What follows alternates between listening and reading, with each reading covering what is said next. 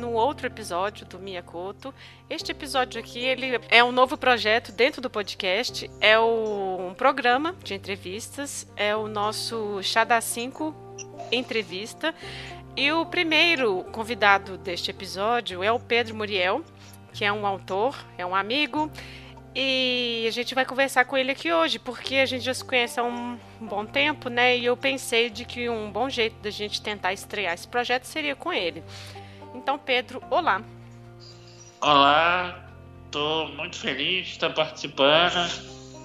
A Lívia é uma amiga muito querida, foi minha professora de francês. Agora estamos aí só nas aventuras aí. Sim. É. Agora. É verdade. É, e o Pedro, eu, eu, a gente começou, né? A gente se conheceu. É, eu era professora dele. E aí depois você tinha um projeto de ir para a França, né? Para Lille, para estudar. E aí acabou que você não foi. E aí depois eu passei a visitar você na sua casa como sua amiga, né? Foi assim a transição, né? Foi, eu tive. Tinha um plano de ir para Lille fazer intercâmbio pela PUC. Isso. E comecei a fazer aula de francês com a Lívia. E acabou que nesse meio tempo eu tive duas pneumonias muito fortes, acabei ficando é, um mês no hospital, assim, é. aquela coisa morre, não morre, acabou que escapei. É, ninguém queria, eu fiquei aqui dentro. Brincadeira. É. Ah, até é, parece. Hum. Falando sério, é, é. aí. Um período muito difícil, porque eu passei a usar um respirador 24 horas uhum. por dia, já usava cadeira e passei um período de muita tristeza, dificuldade é. de aceitar a nova realidade com o respirador e a Lívia, essa amiga sensacional que fala aqui para vocês junto comigo, né? Ela foi a pessoa mais incrível do mundo, veio aqui me visitar e me falou tanta coisa forte, significativa e me ajudou muito e as coisas vão se equilibrando. Eu fui me equilibrando e deixei aquela uhum. aquela aquela coisa para trás aquele período e hoje estou super adaptado com aparelho, é. com tudo. É, eu me lembro que nessa época também, eu não sei, eu acho que foi nessa época que você começou a escrever uns posts mais longos, seus textos no Facebook, não foi? Foi, é. Então, assim, antes de tudo, né? O Pedro, gente, ele já tem três livros publicados.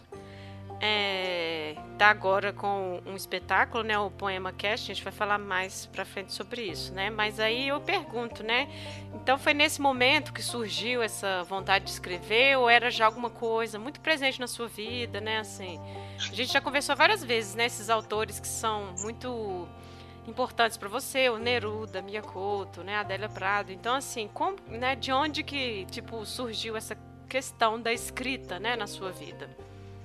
A escrita sempre teve na minha vida, assim, meu avô, ele era um cara da, da educação, uhum. é, da, da filosofia, da escrita, ele era ele coordenava um departamento no FMG e depois virou um consultor assim uhum. na área de educação. Ele era dono da cadeira do Guimarães Rosa aqui na Arcádia Mineira de Letras, na casa dele. Uhum. Tem aquela biblioteca mágica. E, e eu entrava lá e ficava encantado com a tudo que eu vi. E ao mesmo tempo ele era do interior de Minas, de Formiga. E ele tinha uma fazenda que dava no lago. Então no fim de tarde a gente pegava canoa e saía para pescar e ver o fim de tarde ali. Uhum. Então, assim, eu ia com a, a canoa meio para todo lado. Então, pass, é, passou acontecendo que esse avô fez com que eu tivesse o amor que ele tinha pelos, pelos livros, pela escrita e mais que tudo pela vida, né? Uhum. Porque eu, eu, eu brinco que o ingrediente principal para o escritor, mais do que ele ler e ter um repertório, o que faz o escritor ser bom, na minha opinião, é a estrada. Quanto mais estrada ele tem, eu acho melhor fica o texto. Uhum. É, você está falando essa questão da vida, né? Assim, esse primeiro livro, gente, do Pedro é o Proesia de 2017. E alguns desses textos que foram publicados no Facebook aparecem neste texto, neste livro. E assim, que eu consigo perceber, né? São muitas temáticas do cotidiano, né? Da vida, aquele dia a dia, né? Assim, é, são temas que aparecem muito, né? Desde empadinhas, né? Comer empadinhas, até amores, até o sofrimento, né? São todos temas que a gente consegue perceber no Proesia. O que mais que você diria que são temas que você preza, assim, por escrever? Ou não, né, assim, é uma coisa que flui, ou você senta e olha, hoje eu quero escrever sobre isso? Essa é uma análise perfeita. É.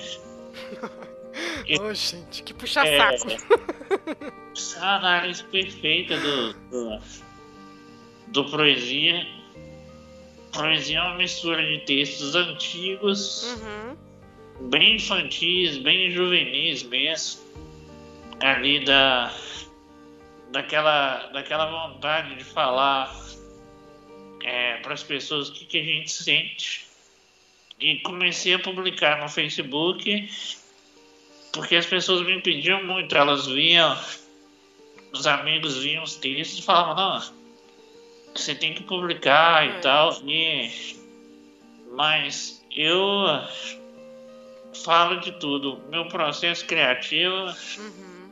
é como se tivesse caído um raio ali na hora que eu estou escrevendo. É, dá uma vontade de escrever, pode ser em qualquer lugar. Eu pego o bloco de notas do celular e anoto, né? Uhum. Tem tipo 3 mil notas que eu anoto desde assim. Hoje fulano me fez raiva. Até. Até assim. É. Fulano é a pessoa mais legal do mundo. Uhum. Ou, ou, ou uma frase para um texto. E tem texto que nasce em 20 minutos tem texto que nasce em um ano. Uhum. Não tem receita, assim. Entendi. É poesia cotidiana mesmo. Uhum. É, e falando dessa feitura dos livros, você tem uma equipe para te ajudar? Como que é, assim?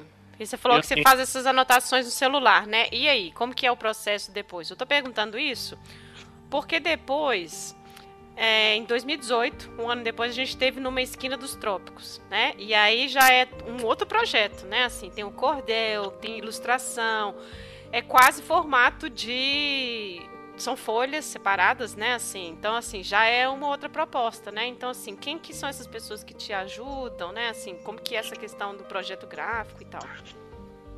É que acabou que a literatura é, e as palestras que eu dou uhum. acabaram meio que virando um meio de vida, assim, Sim. sem querer. Uhum. E o Proesia eu fiz ali por conta própria, ali muito na emoção, e numa esquina já são André e Leonardo, uhum. que trabalham comigo, eles têm um escritório de marca, a gente começou a a gerir assim o, os livros, com Pedro Muriel e tudo. Eu cheguei lá um dia com uma ideia de montar uma marca de de camisa, de roupa. Eles me fizeram entender que não tinha que fazer nada disso, que a minha marca no mundo ia ser eu mesmo. Ah, legal. Uhum. Era, era um Pedrão, assim. Uhum. Que as pessoas queriam ouvir as minhas histórias, queriam ter contato com o que eu escrevia e não com, a, com um produto assim certinho. Uhum.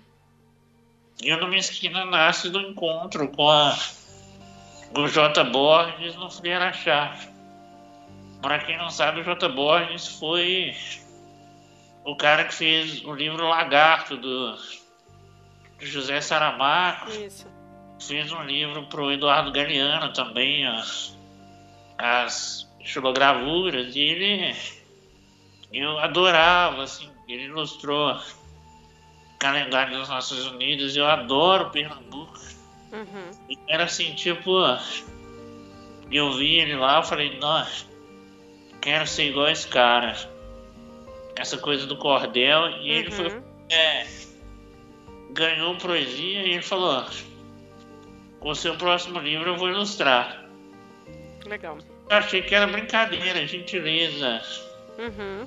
E no impulso do, do, do festival, e tudo na empolgação, ele foi. A gente tinha amigos em comum, ele me ligou. Falou, Pedro, já, já escreveu?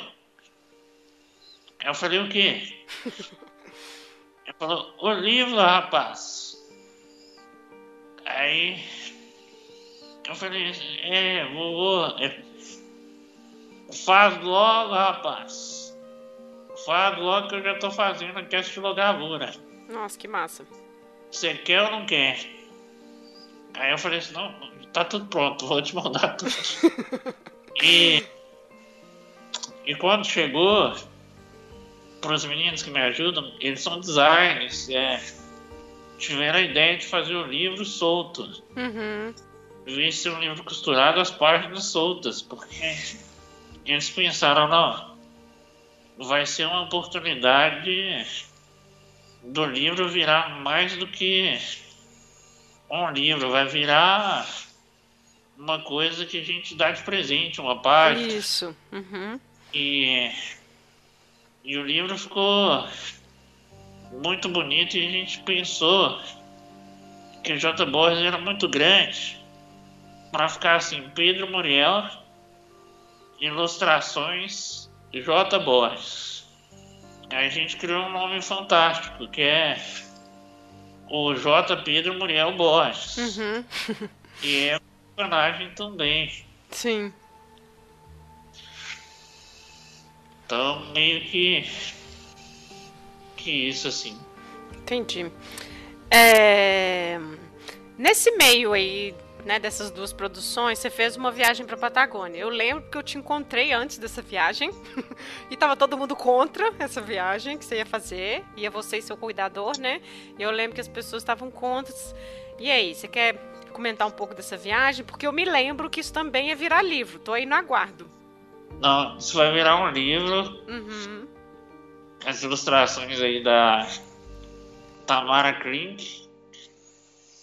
É. Um livro com os relatos é. Patagônia foi assim. A Patagônia não é um lugarzinho tranquilo de, de, de, passear, né? É, eu, eu achava que era só alegria, assim, de ser. Aí eu falei, ah, eu vou com a cadeira, com o respirador. Uhum. E minha mãe falou, você vai morrer, meu filho. Você tá passando frio em lugar isolado. É. Você vai pegar ônibus, você. Você tá achando que você. Que, que você é o Jack Kerouac? Você não é não, meu. É, você Tinha uma coisa também que não tinha posto médico perto, não é? Uma história assim? não tinha nada perto. E o cara que me ajuda hoje em dia, ele é louco, igual eu, né? Aí eu ah, respeito a decisão. Se você escolheu morrer Eu te ajudo, né? é, vai, vai, vai, vai, vai na. Vai na fé. Aí quando eu fui embarcar assim, meu, meu pai falou. Como ele disse, meu filho, que, que legal, viu? Vai dar tudo certo. Mas se morrer foi uma alegria danada. Aí eu já fiquei meio ressabiado. Cheguei lá, tinha levado três mangueiras reservas do respirador. Uhum. Cheguei lá, acessibilidade zero. Uhum. Tinha um hostel assim horrível. No fim das contas, eu tomei um banho em 18 dias. Misericórdia. É, Nossa. Não, eu cheguei aqui, minha mãe não quis me abraçar. Não, é aquele cabelo, né? Imagino. Filha, eu te amo, mas não o suficiente pra te abraçar desse jeito. Você tá esgandalhado pela vida. Nossa, imagino. Aí eu comecei a viajar de ônibus pelo interior da Patagônia. A gente fez 2 mil quilômetros mais ou menos. Uhum. É, nesses 18 dias. E aquelas paisagens inacreditáveis. É, um dia desligaram o aquecedor do hostel. Nossa. É, era Réveillon. Que eu decidi no Natal e no Réveillon pra poder pela primeira vez ficar longe de tudo. E Uhum. aí eu comecei a chorar de frio. Mas depois me deu uma alegria que eu pensei. Pela primeira vez, eu tô no lugar que eu quero, só comigo, Uhum. fazendo tudo que eu escolhi fazer e foi sensacional. O ponto alto da viagem foi quando eu peguei uma ventania e o respirador, a mangueira, Arrebentou. arrebentou. Aí eu pensei, meu Deus, isso é, é um mau presságio, isso é sinal que eu tô exagerando. Mas troquei a mangueira ali rapidinho, tinha levado três reservas, eu voltei pro hotel. Aí eu fiquei uns 30 minutos no hotel, me recuperando. Uhum. Já saí porque eu fiquei sabendo que tinha uma lasanha. Ah, claro, com milão. Mas aí pela lasanha vale a pena né, rasgar o, o. Mas a verdade é. A verdade é que. Uma loucura total. É, peguei barco também, fui de barco Uhum. perto dos glaciares, né, das geleiras. Uhum. E valeu a pena demais, porque eu queria também que as pessoas vissem que a pessoa com deficiência ela pode sair desse estereótipo de, de coitadinho, de dependência, Uhum. que, que, que tem muito aqui ainda. E eu queria só mostrar assim que no fim das contas o que todo mundo quer é ter liberdade e autonomia para viver e ser o que é. Uhum. Verdade. Então eu fico no aguardo deste livro, hein? Vai ser demais. É, voltando no Numa Esquina dos Trópicos, né, do ano passado, eu acho que para mim ele já anunciava o que, que viria aí pela frente com a sua produção do Poema Cast, né, assim. é, eu vou colocar aqui depois o link no Spotify, né, quem quiser acessar. Mas é poema, é podcast, é dança, é espetáculo, então assim é um misto de tudo, né? De onde que surgiu, né, a ideia deste nome ou a ideia desse espetáculo, né, assim? O Poema Cast tem esse nome que é uma brincadeira de cast, de convidado. Hum. A gente juntou 55 pessoas Uhum. para recitar 60 poemas. E a gente pensou, vamos colocar no Spotify É. que o livro agora vai ser livre. Uhum. E o mais engraçado não é colocar no Spotify poemas. O mais interessante é você conseguir juntar 55 sotaques, Uhum. Sim. 55 pessoas. Eu acho que isso que é a grandiosidade do projeto. É o encontro que vai desde o Luiz Melo, que é o ator que fez o Capita no Alto da Compadecida, Sim. até a Leila Ferreira, que é uma jornalista, assim, baita jornalista, É. a- é, Tem a Marina Klink, que você já falou dela também. Marina Klink, até A sua mãe, né? Porque a Roberta Muriel é sua mãe, né? Isso. Então é um livro assim. Agora a gente vai fazer a segunda parte também. Ah, vai ter uma segunda parte? Legal. podcast. Vou aproveitar para fazer um convite aqui Pode fazer. para Lívia Nossa, pra mim? colocar a voz num poema Nossa, que honra. e isso me lembra a história do brigadeiro que Hum, não sabia que você ia falar dessa história. Pedro adora essa história. Hum. a Lívia é tão espetacular que quando conheci ela no café da PUC assim, ela ia me dar a primeira aula, falei, é, vou comprar um brigadeiro, né? Acho que é uma gentileza, assim, acho que ela vai gostar. Aí, brigadeiro, né? Eu falei, eu trouxe um brigadeiro pra você. Aí ela falou, ah não, obrigado. É.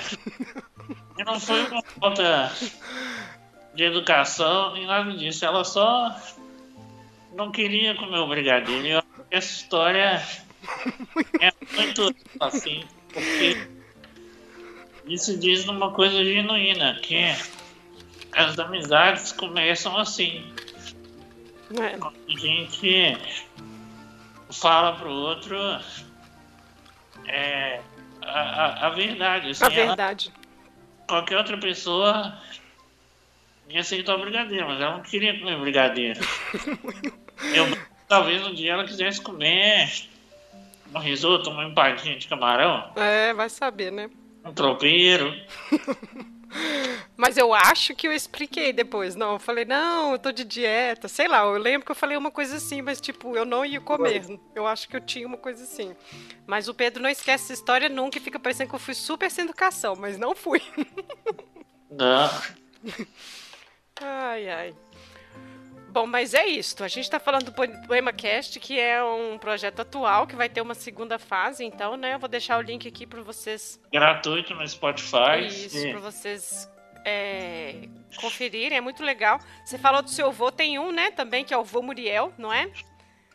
Isso, que é Que é o Elson Bortolini quem faz, né, a voz. a voz, é. Isso.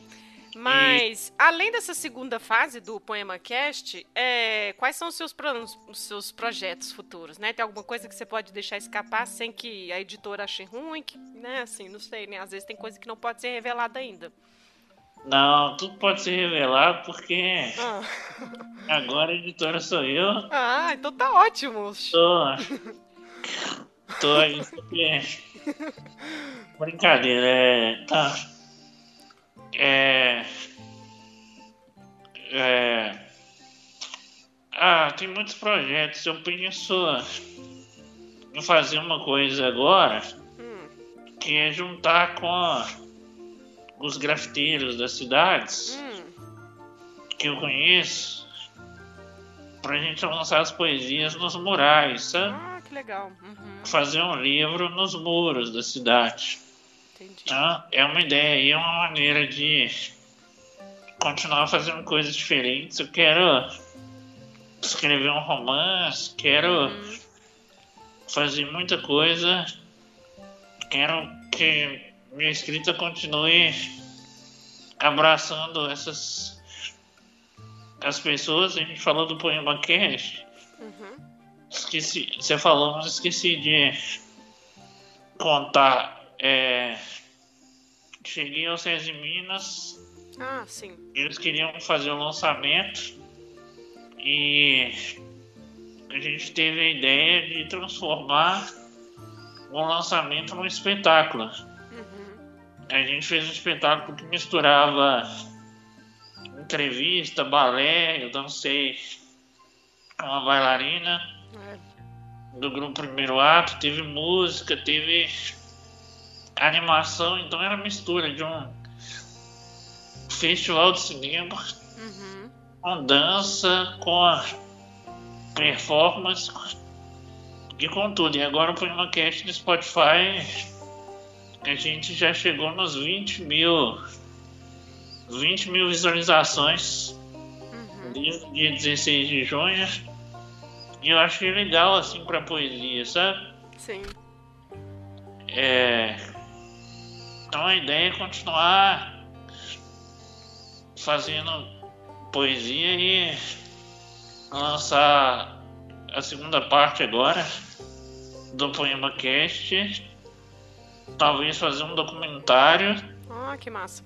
E um livro com os relatos das, das viagens, desde o interior do Nordeste até a Europa, até Minas Gerais, América do Sul, é, mostrar para as pessoas é, qual foi a poesia, que poesia eu encontrei cada cidade, em cada, cada canto desse mundo, que é tão bonito e a gente uhum. vê tão pouco, né? A gente fica no é. carro e a gente tem que sair do carro para poder ver. É, As... por, por falar nessas suas viagens, você usava o, o nome de cadeira voadora, você lembra? Você ainda, você ainda usa ainda? Tem ainda alguma referência ou não? Cadeira voadora era um blog de uma amiga, ainda tenho cadeira voadora que eu escrevi. Aí eu criei hum. é, o, o irmão da cadeira voadora era a cadeira atômica do Pedrão. Ah, isso mesmo. É isso mesmo. Aí, Exato. É só que como eu escrevia pro cadeira voadora também, uhum. muitas pessoas achavam que eu tinha uma cadeira voadora e uma cadeira atômica. Ah, tá. Na verdade eu... era uma cadeira voadora atômica do Pedrão. É, o Pedrão do metrô, porque a gasolina tá tão cara que não tá dando pra. Pra pagar o táxi, né? para pagar o táxi, nem para manterem a cadeira voadora e quanto mais a atômica. É verdade. Nossa, falar em, em táxi, eu lembrei da, da história da, da Vispressa. Eu nunca esqueci essa história. Você indo pro curso, você lembra? Eu lembro, o elevador da estação. É, pois é. A lá na PUC estragou, eu tive a grande ideia de descer na estação Calafate e chegar a PUC pela Via Expressa. Pela, pela Via Expressa, que é uma avenida super movimentada e. Perigosa. Perigosa, capotei a cadeira. Um é. morador de rua me ajudou, me desvirou. Nossa. Então, assim, foi. A verdade é que parece que eu tô cada vez mais doido. Tá piorando com a idade? Eu tô piorando com a idade. Bom, então antes da gente encerrar, é, a gente já conversou um pouco, né, sobre Miyakoto, sobre, né, que é uma das suas influências, mas que outros autores ou autoras, né, você diria que tem, assim, né, assim, uma marca na sua vida ou na sua escrita? A influência maior é a Ana Cristina César, uhum. que é uma poetisa da geração mimeógrafo, poesia marginal carioca. Ela incrível. É, Pablo Neruda, é, João Cabral de Melo Neto, Adélia Prado, Raquel de Queiroz, Hilda Rist. Uhum. São muitas mulheres incríveis aí, é, marcando a poesia. É, e, e um livro em especial que eu acho que mudou a minha vida, que é o Memorial de Ilha Negra, que é um livro do Pablo Neruda, uhum. onde ele faz uma poesia que é muito autobiográfica, muito da infância dele, assim, eu achei aquilo tão profundo, fiquei com vontade de não ser o Pablo Neruda, que eu acho que nenhum autor tem vontade de ser outro autor. Uhum. Mas eu fiquei com aquela vontade de, de também colocar uma marquinha no mundo com a minha literatura. Uhum. Então, acho que é muito isso. Entendo. Ah, e outra coisa, agora Hum. queria falar que para saber tudo do Pedrão, Uhum. Entrar no pedromuriel.com. Ah, certo. Eu vou deixar o link no, no blog também. Para quem quiser acessar, o link do Spotify do pro Poema Cast. Os links também para adquirir o livro, né? Quem se interessou. Bom, mas eu acho que é isso, assim. Eu queria agradecer pela sua, pelo seu tempo, né? Pra gente gravar esses dois episódios. Quem tá ouvindo este primeiro, corre lá para ouvir o episódio do Terra Sonâmbula, né? E quem veio pelo Terra Sonâmbula, obrigado por ter ouvido, escutado até aqui. E que a gente possa, né, ter mais conversas aí pra frente. Quem sabe outros episódios também. Ah, com certeza, fiquei muito feliz. É,